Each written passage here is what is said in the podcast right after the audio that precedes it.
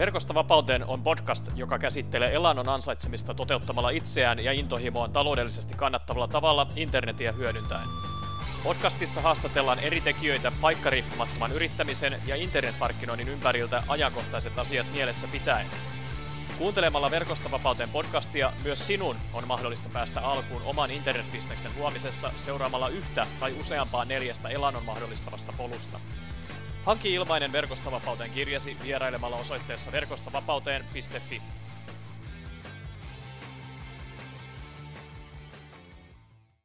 Moro moro! Se on Mikko Raispuro yhdessä kaikkien hyvin tietämän Anna Perhon kanssa viihdyttämässä sinua tämän viikon Verkosta vapauteen podcast-epistolan myötä. Puhujana, kirjoittajana ja valmentajana nykyään toimiva ja samalla media-alan sekatyöläisenä 25 vuoden kokemuksella olevan Annan mottona toimii se, että jos pudotaan, pudotaan korkealta. Anna auttaa myös ihmisiä hallitsemaan paremmin omaa arkeaan erilaisten ajanhallintamenetelmien ja oman elämän piristämisen avulla. Hän on levittänyt ilosanomansa useiden kirjojen ja ympäri Suomen tekemiensä luentojen kautta. Mitäköhän kaikkea hyperaktiivisesti twiittaava Anna jakaa meidän iloksemme tämän haastattelun aikana.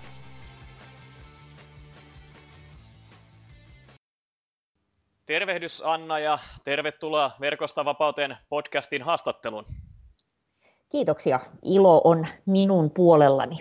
Tosi kiva kuulla ja tosi mukava, että saatiin tämä sovittua tähän perjantai-iltapäivään siellä Suomen aikaan.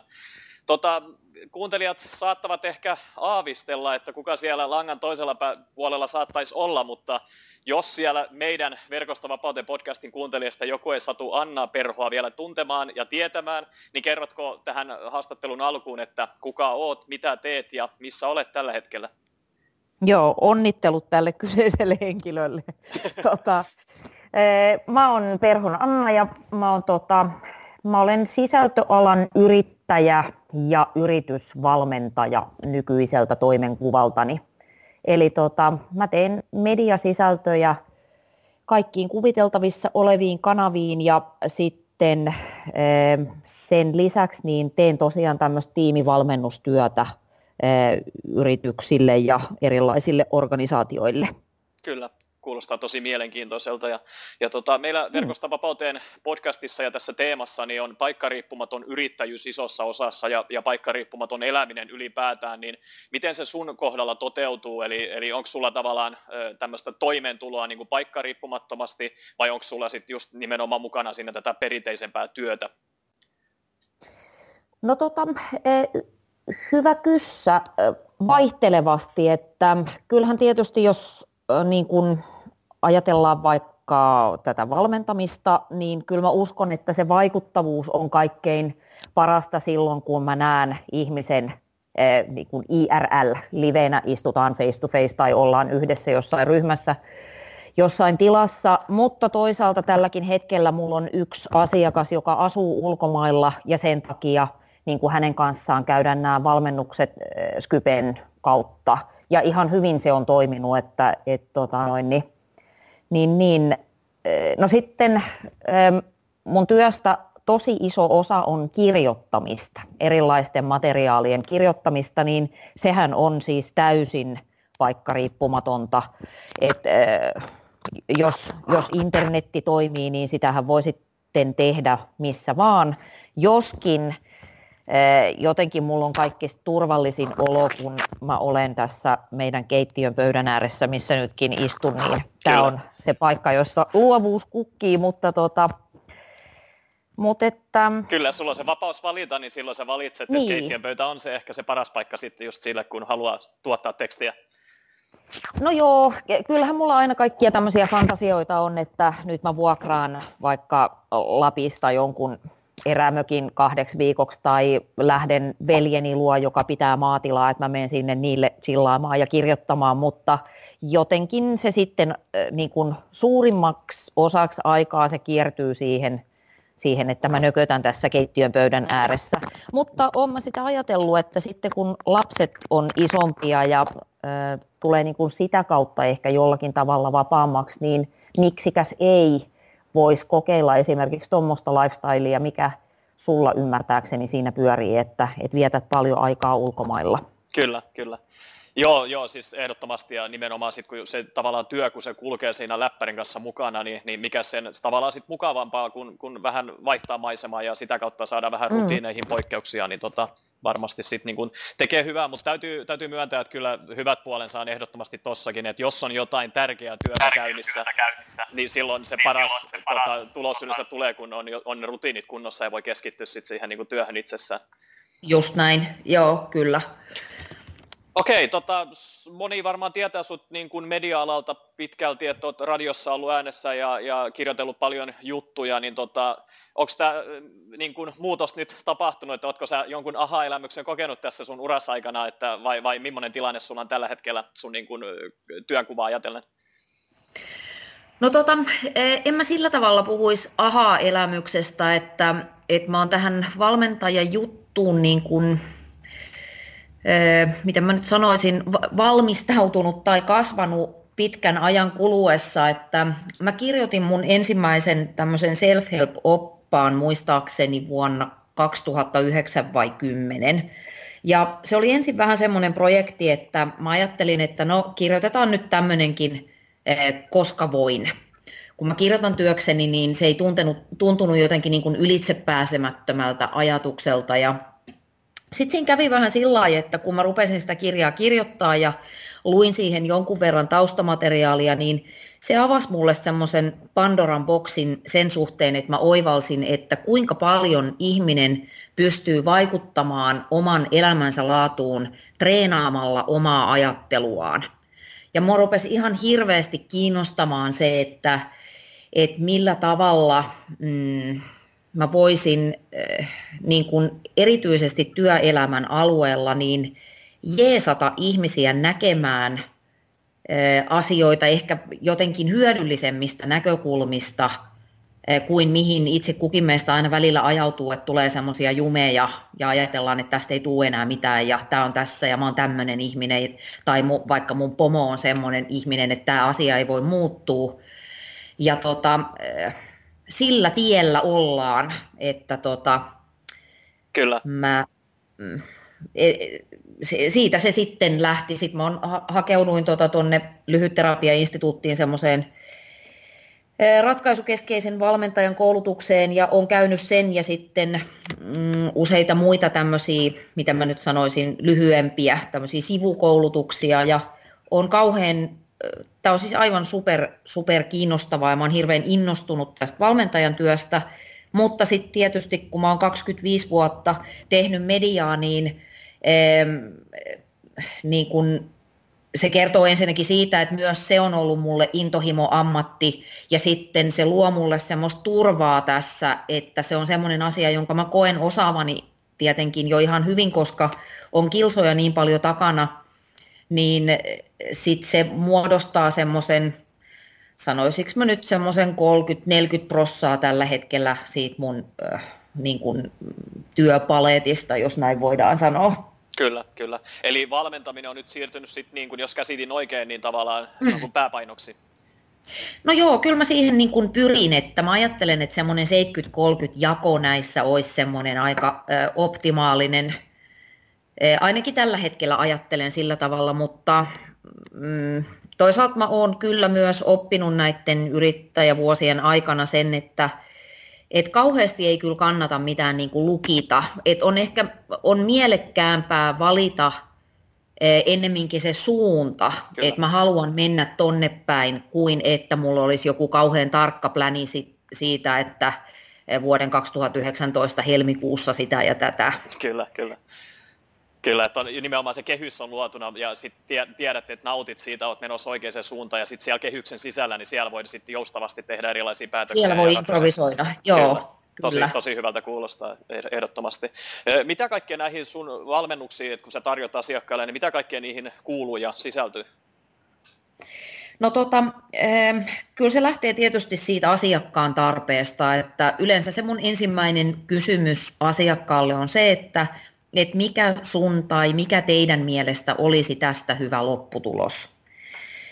Ja se on usein jo aika vaikea kysymys.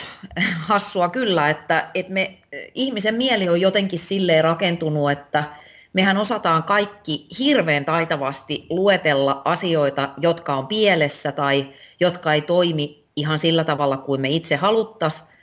Mutta sitten kun joku tajuaa kysyä sen kysymyksen, että okei, että mitä, mitä sä sitten haluaisit, mikä olisi hyvä, niin se tulee monesti, tai se on monesti semmoinen niin kuin iso silenceri, että totta, en Kyllä. ole muuten tullut ajatelleeksi, koska on ollut liian bisi valittaessani siitä, mikä ei toimi, mikä on siis inhimillistä ja ymmärrettävää, mutta tämä on mun mielestä jollain tavalla myös koomista. Kyllä. Et tota, siitä lähdetään ja sitten, sitten kartoitellaan sitä tilannetta, että mitä, mitä tarpeita on ja, ja tota, sitten semmoinen, sitten se lähtee siitä rakentumaan, ne tarpeet on tietysti, ne on toisaalta niin kuin yksilöllisiä, mutta toisaalta sekin on suorastaan huvittavaa, kuinka samantyyppisiä ongelmia täysin alasta riippumatta ihmiset töissään käsittelee vaikka jonkun ajankäytön kanssa tai vuorovaikutussuhteiden kanssa tai näin, niin jotenkin sitten taas toisaalta ne on aika, aika samoja. Ja sellainen asia, mihin mä paljon pistän painoa aina on jotenkin mm, vaikkapa jonkun tiimin arvojen selvittäminen, että mikä on tärkeää, minkä, mihin tekemiseen keskittyminen niin toisi kaikille semmoista fiilistä, että nyt me ollaan oikeiden asioiden ääressä ja äh, niin kuin ponnistellaan itsellemme tärkeitä päämääriä kohti, niin tollasista se jotenkin niin kuin lähtee. Kyllä. Eli sä tavallaan lähdet aluksi, niin kuin, että, että lopputulos mielessä tavallaan, että yes. lähdetään, joo, lähdetään purkamaan sieltä päin. Ja se voikin olla aika joo. hyvä, koska moni on yleensä siellä alussa ja, ja siellä sitten pallotellaan niitä ajatuksia, niin ehkä tuossa on aika hyvä sellainen, niin kuin, että, että rikotaan sitä kaavaa vaikka kunnolla. Joo, ja sit se on siis kauhean toimiva, että sillä voisi kyllä melkein ratkaista mitä vaan maailman ongelmia niillä kolmella kysymyksellä, että, että mistä eroon, mitä tilalle ja mitä hyvää siitä seuraisi että miksi tätä muutosta lähdetään hakemaan, mikä sen seurauksena olisi toisin. Niin kun sen ajattelun, jos näihin kolmeen kysymykseen vastaa huolella, niin sitten sen jälkeen meillä on tavoite. Sitten meillä on jotain, jotain, jota kohti lähdetään pyrkimään, ja sitten kun ihmisellä on tavoite, niin sen jälkeen ne keinot alkaa näyttäytyä sieltä, mikä oli äsken tyhjää. Sitten sieltä rupeekin tulemaan ideoita, että totta, että mehän voitaisiin vaikka kokeilla tätä tai yritetään tätä ja että se, se konkretisointi voi tapahtua mun mielestä vasta sitten tosiaan, kun sillä projektilla on jokin tosi selkeä, läpikeskusteltu ö, tavoite. Et sitä ennen, niin se on, sehän on pelkkää niin kuin arvaamista. Kyllä. Ja kyllä se on juuri noin. Mitä jos tota, meidän tältä kuuntelijoiden joukosta löytyisi joku, ketä tarvitsee apua näissä edellä mainitussa asioissa, niin voiko hän esimerkiksi olla suhun yhteyksissä ja, ja niin kuin pyytääkseen vaikka jotain Skype-juttutuokiota niin vai millainen prosessi sulla on, kun sä lähdet asiakkaan kanssa työstämään? Joo, ky- kyllä mä oon niin tässä yritystoiminnassa lähtenyt siitä, että asiakkaiden yhteydenotot ovat tervetulleita. kyllä. Se on musta niin hyvä. Tota, e, no joo, Mä en kauheasti tee tämmöistä yksilökoutsausta, että mulla on näitä tämmöisiä, no niin sanottuja yksilöitä, niin kerrallaan kor- ihan maksimissaan kaksi sen takia, että mua kiinnostaa ainakin tällä hetkellä tämä tiimityö enemmän, mutta tota, totta kai aina siis kannattaa ottaa yhteyttä, vaikka mun sivujen kautta annaperho.fi, niin tota, katsotaan sitten mitä, mitä tarpeita on. Kyllä. Siinä oli heti ensimmäinen tällainen toimintakehote, piti oikein yrittää kokeilla kepillä jäätä ja, ja tota, onnistui. Kyllä. Tuota, törmäsin myös tällaiseen kirjaan, sun kirjoittama kirja kuin Antisäätäjä, ilmeisesti Joo. viime vuoden puolella ilmestynyt ja, ja tota, se on tämmöinen niin, kuin, niin sanottu hittikirjaksi noussut ja, ja tota, mistä siinä on kyse tässä Antisäätäjä-kirjassa? No tota, se ei tavallaan ole ihme, että siitä tai minkälainen yllätys, että siitä on tullut hitti, kun se on siis time management opas ja tämä ajanhallinta, ajanhallinnan alue on semmoista hauta, hautausurakoitsija hommaa, että se ei kyllä niin kuin tästä maailmasta ole suoranaisesti ainakaan vähenemään päin tämä kiireen tuntu. Eli tota, sen alaotsikko on Fiksun ajankäyttäjän opas, ja mä siinä niin kuin tutkin sitä, että, että miten ihminen pystyisi sitomaan ajankäytön valintoja itselleen kaikkein mielekkäimpiin asioihin. Miten me voitaisiin priorisoida meidän ajankäyttöä sillä tavalla, että, että se niin kuin suurin osa meidän käyttämästä ajasta menisi juuri sellaisiin asioihin, joita me itse arvostetaan, jotka tuottaa meille iloa, ylpeyttä, merkityksellisyyden tunnetta – sellaista tunnetta, että nyt mä tosiaan ponnistelen jo, jonkun sellaisen eteen, joka on mulle itselle ja mun yhteisölle merkittävää.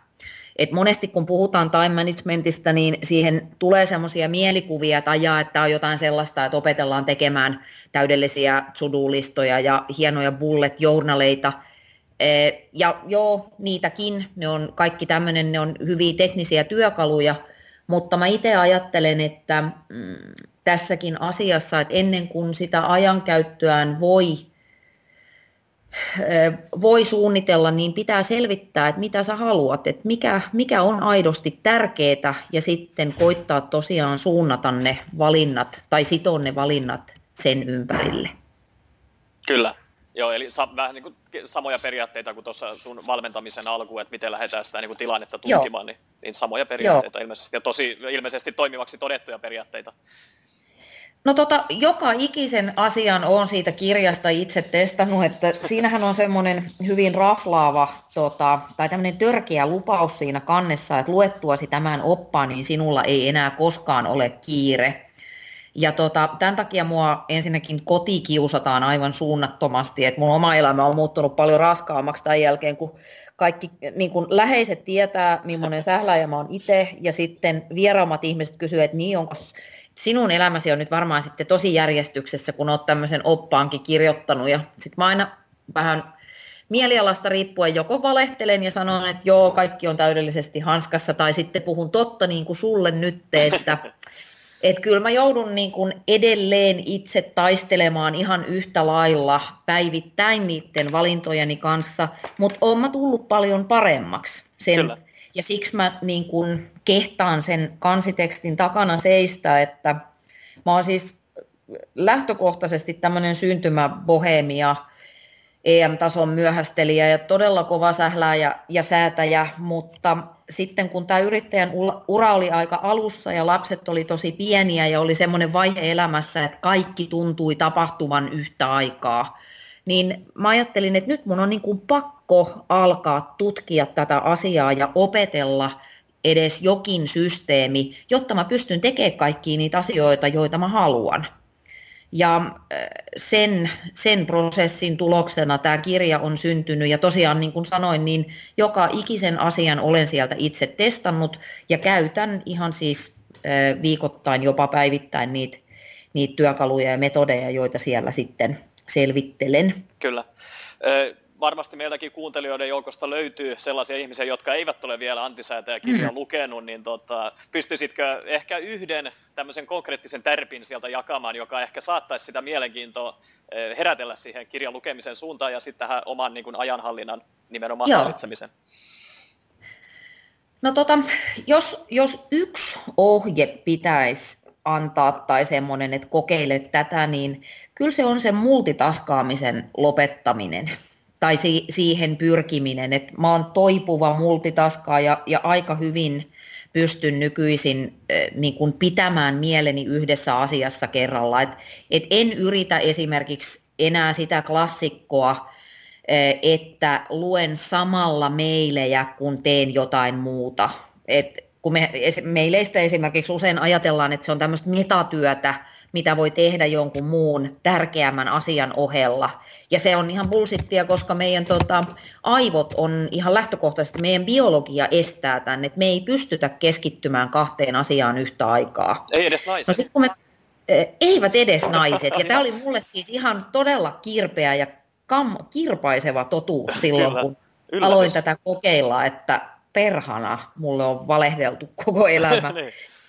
kun tota, siinä käy siis sillä tavalla, että sitten kun me sitä yritetään, että mä nyt tässä kuitenkin te, yritän muka tehdä näitä näitä useampia asioita yhtä aikaa, niin työteho tippuu silloin noin 40 prosenttia. Tämä on siis useissa tutkimuksissa tulee tämä sama, sama luku esille. Eli jos tekee niin kahta voisi... tai useampaa asiaa samanaikaisesti, niin työteho niin. laskee. Joo, joo. Vaikka me luullaan, että, on, että nyt mä oon niin tosi tehokas, kun mä puuhaan näin paljon ja tässä on niin kova tekemisen meininki, mutta sitten kun tarkastellaan päivän päätteeksi niitä aikaansaannoksia, niin ne on kiusallisen vaatimattomia silloin, kun tähän multitaskaamiseen sorrutaan. Että eihän kukaan ajattelisi niin, että, että joo, että kun aamulla, kun mä tuun työpaikan ovesta sisälle, niin mä sanon kaikille, että joo, no mä lähden tänään sitten kello 12 himaan.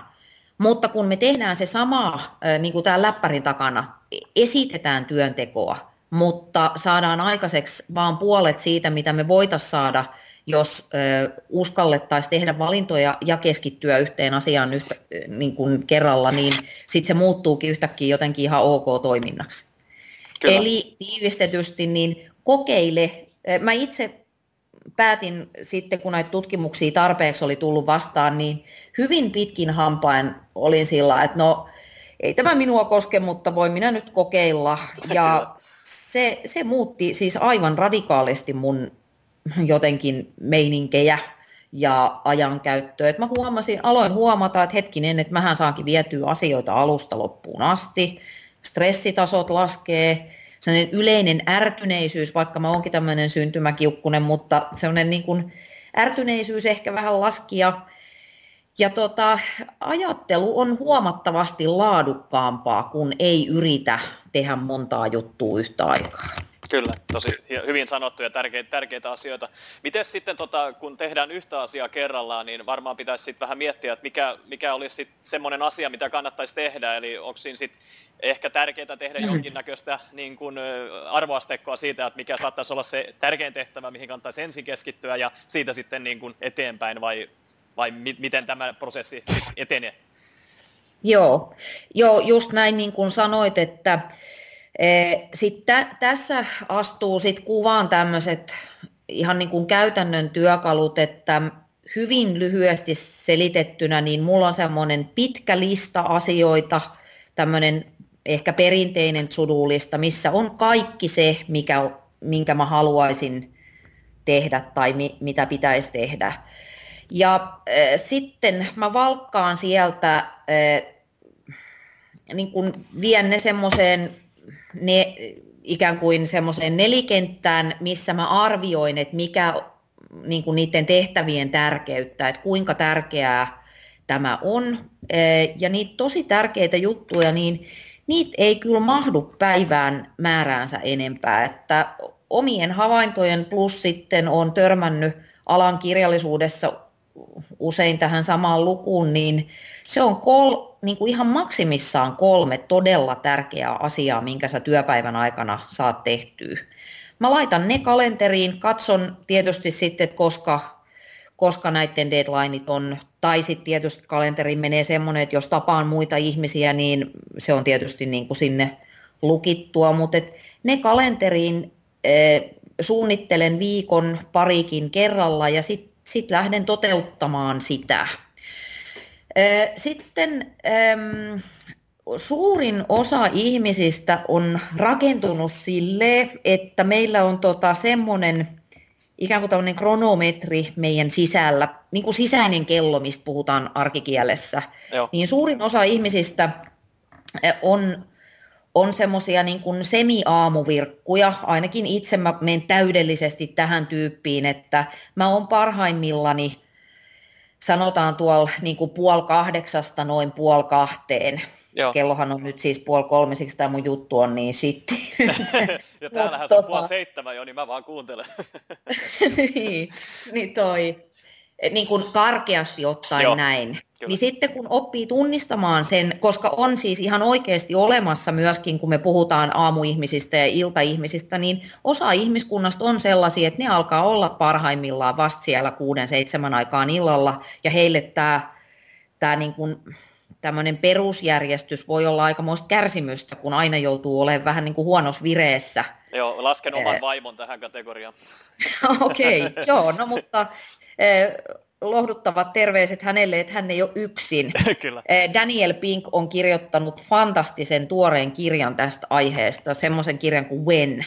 Se on hirveän mielenkiintoinen. Ja sieltä okay. siis tämä tietokin on peri, peräisin. Niin Joo. tosiaan nyt puhun sekavasti, mutta siis tarkoitan sitä, että, että silloin kun tietää sen äh, itsestään, että milloin se mun paras vire on päällä, niin tietysti silloin kannattaisi pyrkiä siihen, että mä tekisin niitä kaikista vaikeimpia juttuja ja vaativimpia juttuja silloin esimerkiksi mun kohdalla aamupäivällä ja sitten iltapäivällä sellaista tekemistä, joka ei ehkä vaadi nyt ihan sit niin paljon sitä kaistaa ja semmoista analyyttistä ajattelua, päätöksentekoa jne.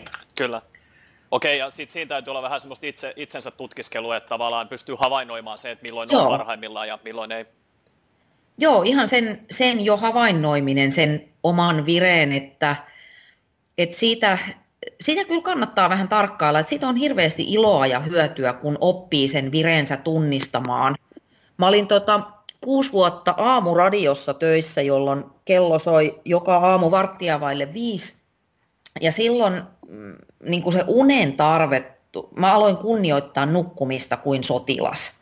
Kyllä. Ja suhtaudun siihen kauhean vakavasti nykyäänkin, vaikka en siellä radiossa enää ole. Ja se jotenkin johti siihen, että tulin kauhean tietoiseksi nimenomaan siitä, siitä omasta vireestä ja oman kropan niin kuin siitä, no sanotaan nyt siitä sisäisestä kellosta. Ja nyt kun mä tunnen sen niin hyvin, niin mielestäni mä pystyn niin kuin ihan hyödyntämään sitä, että mä en edes yritä tehdä mitään kauhean vaativaa silloin, kun mä tunnistan, että okei, että nyt, nyt mä en ole parhaassa terässä, mutta tiedän, että ehkä tuossa puolikasin aikaan illalla, jos on vielä pakko jotain ajatusta yrittää tiristää, niin mä yritän uudelleen silloin. Tuntuisi vähän siltä, että ton kanssa pystyisi noissa stressitasoja niin kuin jo lievittää pelkästään tuolla ajatuksella, tiedostaa sen, että milloin olisi niin kuin parhaimmillaan, niin sitten ei, ei tule sitä semmoista puskemista ja, ja sitten se Joo. stressikierre tavallaan katkee heti.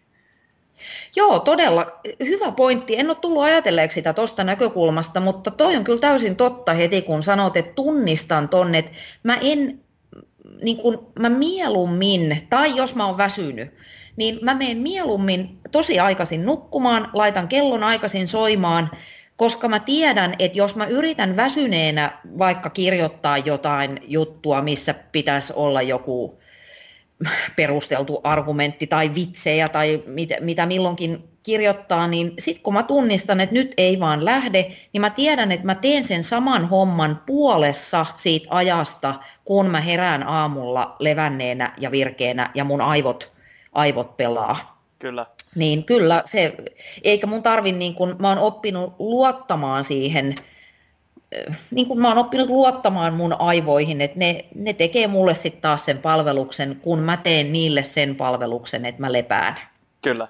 Ja tavallaan toi niin kuin, se ymmärtäminen on aika helppoa, mutta sitten sen käytännön toteuttaminen, kun sulla on joku tärkeä tehtävä, niin se voikin olla yes. aivan toinen, että sä pystyt sen niin kuin siirtämään. Joo, se, se vaatii treenaamista ja ylipäätään niin kuin koko tämä ajankäyttöhomma, niin eh, se, että ihminen alkaa elää arvojensa mukaista elämää, ja joista yksi voi olla juurikin vaikka tämä kropan kuuntelu ja sen, sen oman fyysisyyden kunnioittaminen. Eli ihan se, että et levättäisi vaikka tarpeeksi, nukuttaisi tarpeeksi. Suomalaiset siis nukkuu tänä päivänä keskimäärin 6 tuntia 20 minuuttia yössä, ja vaikka se mm, niin kuin unen tarve on kauhean yksilöllistä, niin kyllä mä maallikkona väittäisin, että jos sä kroonisesti nukut reilun kuusi tuntia, niin ei se tee sun ajattelusta priimaa. Kyllä, mutta, tota, mutta just se, että et, äh, tässä ajankäytössä on hirveän pitkälle ja siinä itsen johtamisessa, niin sen ytimessä on kyky tehdä valintoja silloinkin, kun mua vähän pelottaa auttaa. Ja se on usein se kaikkein vaikein asia vaikka mun asiakkaille, että et ei uskalleta luottaa siihen, että mä selviän, kun se on tuntematonta. Et yhdessä mielessä se kiire se tuntuu turvalliselta, kun se on tuttua, että mä sählään ja säädän koko ajan sen sijaan, että mä teen sen aluksi hyvin vaikealta tuntuvan ja pelottavalta tuntuvan päätöksen, että mä teen tänään kolme asiaa ja sitten mä oon valmis. Kyllä. Niin se, se vaatii treenaamista ja toistoa ja niitä onnistumis, onnistumisen tunteita ennen kuin se lähtee siitä sujuu, mutta sen jälkeen elämä kirkastuu. Et se arvojen mukainen elämä ei ole välttämättä yhtään helpompaa kuin muillakaan, mutta se on huomattavasti tyydyttävämpää ja siksi mä sitä niin vahvasti on aina niin kuin työntämässä ihmisten kurkusta alas, että tehkää niitä juttuja, joita te haluatte. Kyllä. Miten sitten, kun ne tavallaan kolme tehtävää ja kolme tärkeintä tehtävää on saatu suoritettua ja kello on jo vielä puolta päivääkään, ja siinä on hmm. sitten vaikka työpäivää millä mitalla, niin tota, mitä sitten, otetaanko sitten lisää tehtäviä vai, vai ollaanko sitten tyytyväisiä? No tota, se varmaan riippuu vähän niin kuin yksilöllistä, mutta äh, kyllä mä nyt sanoisin, että keskimäärin se tekeminen ei ihan siihen lopu, mutta mä itse teen sitten niin, että kun nämä pääasiat, tietenkään läheskään aina ei käy semmoinen tuuri, että ne kaikki voisi hoitaa putkeen vaikka aamulla. Kyllä. Mutta tota, et sanotaan nyt, että ne on jotenkin ripoteltu sinne päivään sitten, niin sit mä en nykyisin enää näitten väliin aikatauluta sinänsä mitään, vaan mulla on kalenterissa mielikuvallisesti ikään kuin tyhjiä blokkeja, ja sitten mä otan sen to-do-listan esiin, ja sitten mä vaan katsoin, että okei, nyt mä hoidan ton, nyt mä hoidan ton, nyt mä teen ton. Ja tässä on se kauneus, että kun mä oon tehnyt sen suunnittelun etukäteen ja pyrin jatkuvasti kirjoittaa ylös niitä mieleen tulevia asioita, niin sit mun ei tarvittaisi juostessa enää niin kuin ruveta arpoa, että mikähän on tärkeää ja mitä mä nyt tekisin ja okei, että nyt mulla on kolme varttia aikaa, mikä, mikä olisi hyödyllistä. Mä sitten mä katson sieltä vihosta ja teen. Kyllä. Niin sekin vähentää niitä stressituntemuksia, kun mun ei tarvitse käyttää sitä päätöksentekoreserviä, kun, kun mä oon tehnyt se jo aikaisemmin. Suunnitteleminen on päätösten tekemistä etukäteen. Kyllä, tosi hyvin sanottu.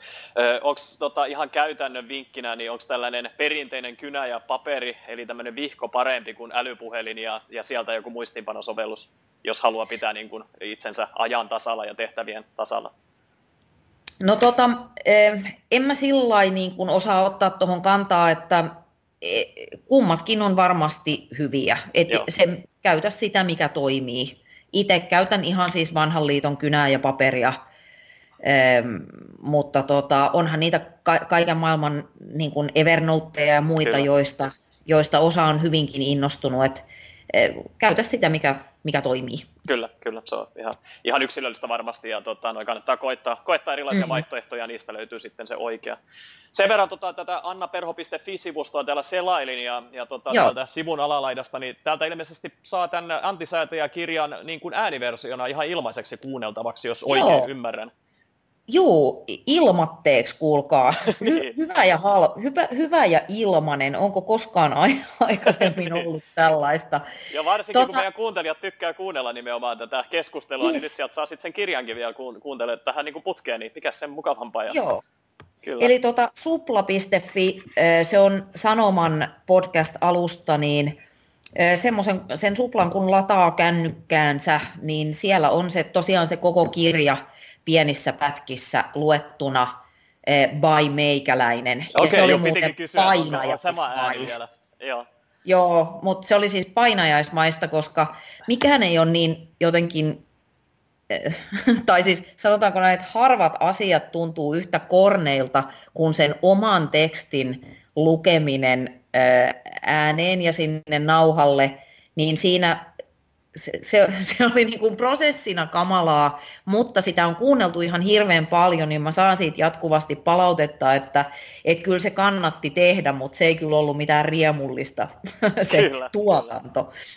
Joo, se oli varmaan tota, hyvä prosessi, se että varmasti oppi jotain uutta itsestäänkin, kun mm-hmm. kirjaa. Kyllä. Kyllä. No niin, nyt ollaan tosi hyvin päästy tuota keskustelemaan näistä erilaisista ajanhallintaohjelmista. Onko, onko sulla millainen aika, aikataulu, että oletko aikatauluttanut tämän haastattelun sinne sun ajanhallintavihkoosi, että riittääkö vielä Kyllä. tilaa? Kyllä, minä olen. Minulla on tässä nyt vielä hetkinen 24 minuuttia aikaa. 23 Noin, no niin. just vaihto. Ai, ai, ai, hyvä. Kello. No, Joo. No, hieno, kiva kuulla, että löytyy. Eli sä edelleen teet sitä, mitä saarnaat, niin, niin teet myös sitten ihan käytännössä.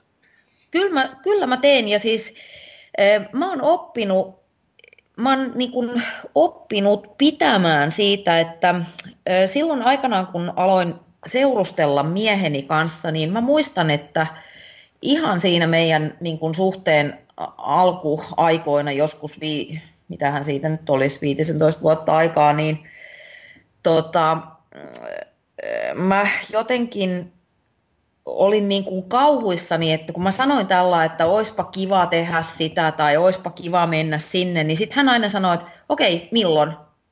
Ja mä ajattelin, että apua, mikä friikki, että no en minä tiedä, että katsotaan sitä sitten. Ja mä olin siis tämmöinen ihan niin kuin superaikaromantikko.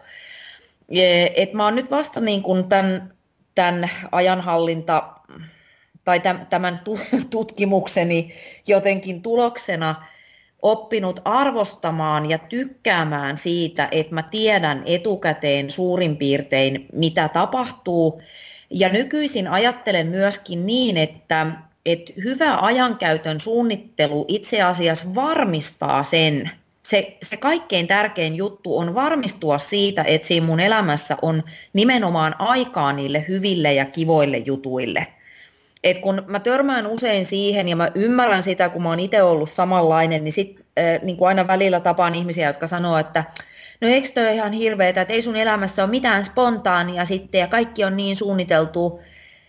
Ensinnäkään ei ole, koska mun viikonlopuissa on, jos ei nyt ole jotain rientoa tai urheilua, niin siellä on pelkkää viivaa. Eli Kyllä. se tavallaan mahdollistaa just sen, että jos mä nyt sitten spontaanisti haluan tästä tempautua vaikka johonkin terassille, niin mä voin sen tehdä. Eh, kun aikaisemmassa elämässä, kun mä en suunnitellut mitään, niin sitten oli aina vähän huono omatunto myöskin vapaa-aikana. Aina oli se ajatus, kun on yrittäjä, että no voisihan mä nyt tehdä vaikka niitä kuitteja, tai mitä jos vähän kirjoittaisi, tai mä vähän luen sähköposteja, niin mä saan nykyään myöskin siitä vapaa-ajasta huomattavasti enemmän irti, ja se palauttaa mua paljon enemmän kun tota, mä tiedän, että nyt on se vapaa. Mun ei tarvi murehtia niistä asioista, mitä mulla on sieltä sudulistalla, kun mä oon suunnitellut ne. Mä tiedän Kyllä. ihan tarkalleen, että missä ja milloin ne suurin piir- tai siis missä ja milloin ne tapahtuu. Niin se on valtavan vapauttavaa sen vapaa-ajan näkökulmasta. Ja tosiaan Kyllä. se, mun mielestä niin kuin mun vapaa-ajankin laatu on parantunut. Kyllä. Ja toi on tosi hyvä pointti, kun yleensä aina puhutaan, että kaikki tavallaan tehtävät ja työtehtävät täytyy niin kuin aikatauluttaa, mutta, mutta ihan yhtä lailla se vapaa-aika, niin kyllähän sekin tavallaan tarvitsee se oman aikansa, niin miksei sitäkin sit niin, kuin yes. niin sanotusti aikatauluttaisi? Joo, toi on erittäin hyvä, hyvä pointti ja se on juuri näin, että ironista kyllä niin suomalaisten stressaavin päivä on tutkitusti lauantai. kyllä. sen takia, että et se, koska ei suostuta siihen suunnittelemiseen, niin sitten yritetään niinku juosta tavallaan kaikki ne tarpeet kasaan sen yhden päivän aikana, että nyt me tehdään suursiivous ja sitten me mennään Ikeaan ja sitten perheen kanssa leikkimistä ja minä hoidan parisuhdetta ja ystävyyssuhteita sillä että sä oot niinku aivan loppu joo, joo. lauantai-iltana. Kyllä, ja sitten vedetään päätäyteen ehkä, jos se... Kyllä, totta kai, koska ei sitä muuten kestä, ja sitten mm. tota, sunnuntai-aamuna niin kahta väsyneempänä. Kyllä. Että, ja siis ylipäätään mä ajattelen hyvin vahvasti tänä päivänä niin, että äm, hyvä elämä koostuu kontrasteista ja vaihtelusta. Et meillähän on myyty tässä viime vuosina kauhean voimakkaasti tämän downshiftaus ideologian myötä sellaista ajatusta, että ihminen olisi onnellisimmillaan silloin, kun se elämän käyrä on jotenkin supertasainen ja tiedätkö, pelkkää meditointia ja Joo. joogaa ja hengittämistä ja ihmettelyä, missä ei ole siis mitään vikaa, itsekin joogaan ja näin, mutta se vapaa tuntuu vapaalta vain jotain vasten. Kyllä. Et jotta sä voit levätä, niin sulla täytyy olla jotain, josta sä voit levätä. Ja sitten kun yksi näistä meidän ihan siis psykologisista perustarpeista on tämmöinen kehittyminen ja kasvu, niin me tarvitaan sitä, ihan jo sitä tarvetta varten vierailuja siellä kuuluisalla epämukavuusalueella. Et jotta me saadaan meidän kapasiteetista optimit irti ja voidaan kokea sitä kautta, että nyt mä elän täyttä elämää, niin meidän täytyy, niin kun, mä ajattelen näin, että joka päivä pitää tehdä jotain vaikeaa ja joka päivä pitää tehdä jotain sellaista, mikä on täysin hyödytöntä yhteiskunnan ja muiden ihmisten kannalta. Kyllä. Ja näiden kahden vä, niin kun, levun välillä tai tällä janalla sellainen niin kuin jatkuva vaihtelu, niin se tuottaa aika tyydyttävää jälkeä elämään.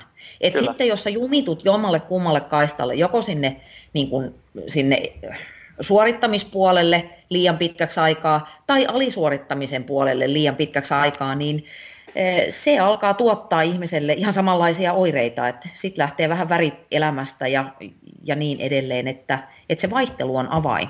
Kyllä.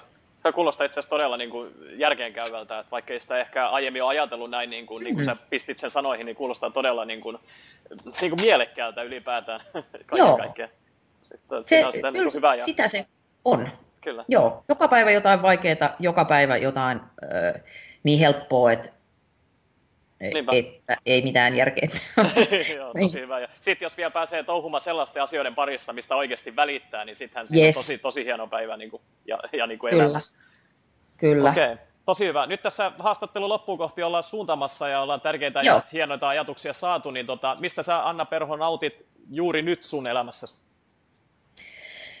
No tota, ä, aika monista asioista, että mm, nyt on aika kiva elämänvaihe lapset on niin kuin aika isoja sillä lailla, että et tota, he, jos on äärimmäinen hätätila, niin he pystyvät tekemään itsekin voileivän vaikkapa tuolta jääkaapista ja näin, että, että on vapautunut, vapautunut niin kuin aikaa, aikaa käyttöön ja e, saan tehdä hirveän mielenkiintoisia duuneja. Mulle työ on ollut aina tosi tärkeä tärkeä osa mun elämää ja identiteettiä, niin siksi iloitsen siitä, että, että saan tehdä juttuja, joita haluan ja jotka inspiroi. Ja sitten tota, nyt kun on kesä, niin on mahtavaa. Mä olin tänä aamuna aikaisin golfaamassa. Siellä kentällä ei ole aina hyvä mieli, mutta niin kuin jo, aivan joka hetki ei, ei ole hyvä mieli, mutta noin kokonaisuutena niin se on fantastinen harrastus ja mä oon nyt jotenkin ihan liekeissä, kun tämä kausi on vasta tässä jotenkin aluillaan. Ja Onko vielä on ura jo golfin parissa? Anteeksi, mitä? Että... Onko pitkä ura jo golfin parissa? No, äh, häpeällisen pitkä niihin tuloksiin verrattuna, okay. mutta tota, äh, joo, mitähän tämä nyt olisi, onko tämä kuudes vai seitsemäs vuosi, kun no, pela- pelaillaan. Mutta varmasti antaa tosi hyvää vastapainoa just niin kuin kaikille, kun menee sinne kentälle ja lätkimään Kyllä, palloa. ja sitten siellä laitetaan ne omat valmennusviisastelut kyllä puntariin, että aina muille ihmisille pesservisseröimässä kaiken maailman ja etäännytä ajatuksia ja hallitse mieltäsi ja sitten siellä yksi huono lyönti, niin miss mielen hallitsija on kyllä pikkusen erilaisessa tilassa siellä. Kyllä. Joo, siinä oli tosi mukava juttu ja ihan äänestä kuulee, että nautit, nautit kyllä tosi paljon. Joo. Se, on, niin kuin, tulee ilmi, ilmi näin podcastin välityksellä varmasti kuuntelijoillekin. Tässä on aika paljon puhuttu tämmöisistä ehkä lyhyemmistä tavoitteista, kun laitetaan sitä ajanhallintaa ja kalenteria kuntoon, niin onko sulla vastapainoksi sitten pidemmän aikavälin tavoitteita myös niin kuin tavallaan aikataulutettuna tai, tai laitettuna ylös? No tota, ei suoranaisesti tai ainakin ne on hyvin tämmöisiä niin kuin viitteellisiä. Et enemmän mä ajattelen just niin kuin mä taisin tuossa jossain vaiheessa jo sanoa, että, että mä mietin niitä suuntia. Joo. Ja sitten aika paljon pohdin sitä itse ja usein asiakkaidenkin kanssa, että, että kaikessa tässäkin, mitä mä teen, kun mä teen kauheasti tai teen siis hyvin monenlaisia asioita, niin mä yritän aina miettiä sitä, että mikä tässä jutussa, jota nyt teen, niin mikä on ihan se ydin, joka mua tässä motivoi ja innostaa ja äh, kiinnostaa. Et mikä se on, joka aiheuttaa semmoista niin kuin hyvää, jotenkin hyvää resonointia itsessä. Ja se on aika kiinnostavaa kun mä jossain vaiheessa oivalsin alkaa tätä tehdä, niin sen jälkeen mä ehkä vähän, vähän muutin en mitenkään radikaalisti, mutta jonkun verran niin kuin muutin kurssia ja kirkastin vielä entisestään sitä, että, että mikä se asia on, mitä... Mä en haluaisi käyttää sanaa intohimo, kun se on niin kulunut jotenkin Joo. ja se vie ehkä ajatuksia vähän väärille raiteille, mutta et mikä on se, joka tässä mun tekemässä asiassa oikeasti liekittää, siis syvimmiltään jotenkin liekittää, niin seuraa sitä ja ruoki sitä liekkiä, niin siinä se on niin kuin yksi tapa ruokkia sitä eh, motivoituneisuutta sen oman tekemisen ja uran suhteen. Kyllä, tosi, tosi arvokas vinkki, kiitos siitä. Mainitsit tuossa, okei, ihan ensiksi täytyy sanoa, että kuuntelijoille ehdottomasti, että Annan kirjoittama antisäätäjä on, on varmasti tämä ensimmäinen lähde, kun pääsee käyntiin tästä. Mutta mainitsit tuossa haastattelun yhteydessä, oliko se Daniel Pink, nimisen kirjailija, niin onko, mikä, mikä tämän kirjan tota, titteli oli, eli nimi, ja onko sen ohella jotain muita kirjoja, jos kuuntelijat haluaisivat tavallaan lähteä konkreettisesti Joo. opiskelemaan teoriaa? Tota, Tämä Pinkin kirja on nimeltään When, ja siinä, siinä on hieno ajatus, että just näitä ajanhallintaoppaitahan on kirjoitettu vaikka kuinka paljon, ja niissä niin kuin mietitään sitä aika paljon niitä kysymyksiä, että milloin ja missä ja miten tätä aikaa käytettäisiin, mutta, tai siis no nyt, sori, mä sanoin väärin, eli siis niin kuin miten mutta tämä kysyy nimenomaan sen kysymyksen, että milloin. Tämä kirja Joo. käsittelee ajoitusta, taimausta, ja se on ihan uskomatonta, kuinka paljon tämä kirjoittaja on saanut siitä kysymyksestä irti. Et erittäin lämpimästi suosittelen. No sitten jos pysytään näissä ajanhallinta vähän niin kuin siinä, siinä genressä, niin mun semmoinen yksi raamattu on tämmöisen jenkkikonsultin kuin Peter Breckmanin kirja 18 Minutes, joka äh, mä edelleen palaan siihen aina välillä ja aina, aina tunnen löytyväni, löytäväni sieltä joko uutta tai sitten semmoista niin kuin muistutusta, että ai niin joo, että näin, näin tämä homma toimii. Kyllä. Ja, ja mitähän mä voisin jonkun kolmannen tuosta vielä suositella vaikka. No sitten vähän toisesta, toisesta kulmasta, niin Suomessa on tämmöinen mahtava hahmo, jota gurutan ja olen käynyt hänen kurssejaankin, tämmöinen Arto Pietikäinen, joka kirjoittaa ja opettaa tämmöistä hyväksymis- ja omistautumisterapiaa. Tämä kuulostaa monimutkaiselta tämä termi, mutta se on rakastettavan käytännön läheistä oman mielen ja ajattelun treenaamiseen liittyvää sisältöä. Hänellä on paljon myöskin esimerkiksi YouTubessa kamaa, niin se on kyllä, se on, mitä mä nyt osaisin sanoa, että jos mun pitäisi sanoa, että yksi työkalu siihen, että miten lähdet kehittämään ajatteluasi, niin Arto Pietikäisen Joustava mieli on kirja siihen tarpeeseen. Okei, okay, hyvä. Joustava mieli. Laitetaan tota jakson yhteyteen ja laitetaan linkit mukaan, niin pääsee kuuntelemaan sitten tota, ehdottomasti katsomaan näitä lähteitä. Kiitoksia näistä. Tämä ehkä vähän jo tässä sivutitkin, kun mulla on tässä podcastin lopuksi aina tarkoituksena kysyä semmoinen yhtä iso asiaa, vinkkiajatusta, jonka sä haluat jättää kuuntelijoille. Ja sä oot maininnut tosi tosi monta tässä ja hyviä juttuja, niin mikä ehkä nousisi niistä sitten kaikista niin kuin korkeimmalle, jonka haluat viimeiseksi sanoa tähän haastatteluun? Eh, jo, saanko mä sanoa yhden tota, kaupallisen tiedotteen tähän? Saa sanoa. Tota, tuli vaan mieleen, että kun ö, tosiaan nyt ollaan tässä podcastissa, niin mulla on myöskin podcast nykyisin tuoreehko, semmoinen kuin Perho et Pääskysaari, ja se löytyy sitten taas sellaisesta osoitteesta kuin Radio Play, niin tota, jos, jos joku haluaa kuunnella, niin siellä me viisastellaan elämästä. Joo, Mutta, varmasti haluaa kyllä jo, laitetaan linkki mukaan. mukaan tota kiva. Sinne. Niin tota, mikä, joo, mä, mä voisin sanoa sellaisen, sellaisen lauseen, mitä mä säännöllisesti meditoin ja jota mä rakastan, koska se antaa niin paljon toivoa. Vaikka olisi kuinka synkkä tai hankala tilanne, niin se mitä ihmisen elämässä on ollut, niin se ei määrittele millään tavalla sitä, mitä siitä voi tulla. Et mä, menneisyys ei määrittele meitä, vaan ne valinnat, mitä me tehdään sinne tulevaisuuteen suuntautuen. Kyllä, se on tosi hyvä ja tosi hyvin kiteytetty. Sitä voidaan hmm. pohtia, pohtia itse kukin tässä haastattelun loputtua, niin tota, varmasti siellä niitä viisauden siemeniä löytyy tuossa lausessa. Kiitos tosi paljon. Mutta ihan Kiitos. viimeinen kysymys, kysymys tähän tota podcastin loppuun. Eli mainitsit tämän podcastin, mistä kuuntelijat voivat löytää ja kuulla lisätietoa susta, mutta oliko jotain muita nettilähteitä, joihin kuuntelijat voisivat suunnata haastattelun jälkeen? No tota, mä oon tosi ihan hiljattain ruvennut blokkaamaan semmoiseen mm, yhteisöön kuin bonfire.fi, bonfire.fi, niin siellä on jotain ja sitten No siellä mun sivuilla varmaan kannattaa käydä annaperho.fi ja sitten mä tota, kirjoitan kolumnia tonne e, Iltasanomiin ja Me naisiin, niitä, niitä löytyy ja Twitterissä häärään aika aktiivisesti ja tota, Kyllä, kävin kurkkaamassa, että yli 15 000 twiittiä oli, oli laitettuna. Onko näin? Kyllä. Mieti, kuinka paljon siihen on mennyt aikaa ja mikähän niistä on niin kuin ollut hyödyllistä tekemistä.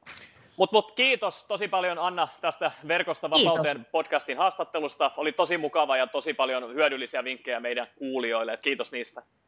Kiva, kiitos paljon itsellesi. Hyvä, moi moi. Moi moi. Kiitos kun kuuntelit Verkosta vapauteen podcastia. Jos olet innostunut ja kiinnostunut tutustumaan tarkemmin siihen, miten voit myös itse aloittaa luomaan omaa polkuasi kohti elannon ansaitsemista internetin avulla, mene vain osoitteeseen verkostovapauteen.fi ja hanki ilmainen Verkostovapauteen kirja. Lisäksi, jos pidit tästä jaksosta, niin arvostaisin sitä kovasti, jos tilaisit podcastini ja jättäisit arvostelun siitä, miten mielestäsi suoriuduin. Se auttaa enemmän kuin arvaatkaan. On vain neljä polkua elannon ansaitsemisen internetin avulla. Valitse oma ja muuta maailmasi.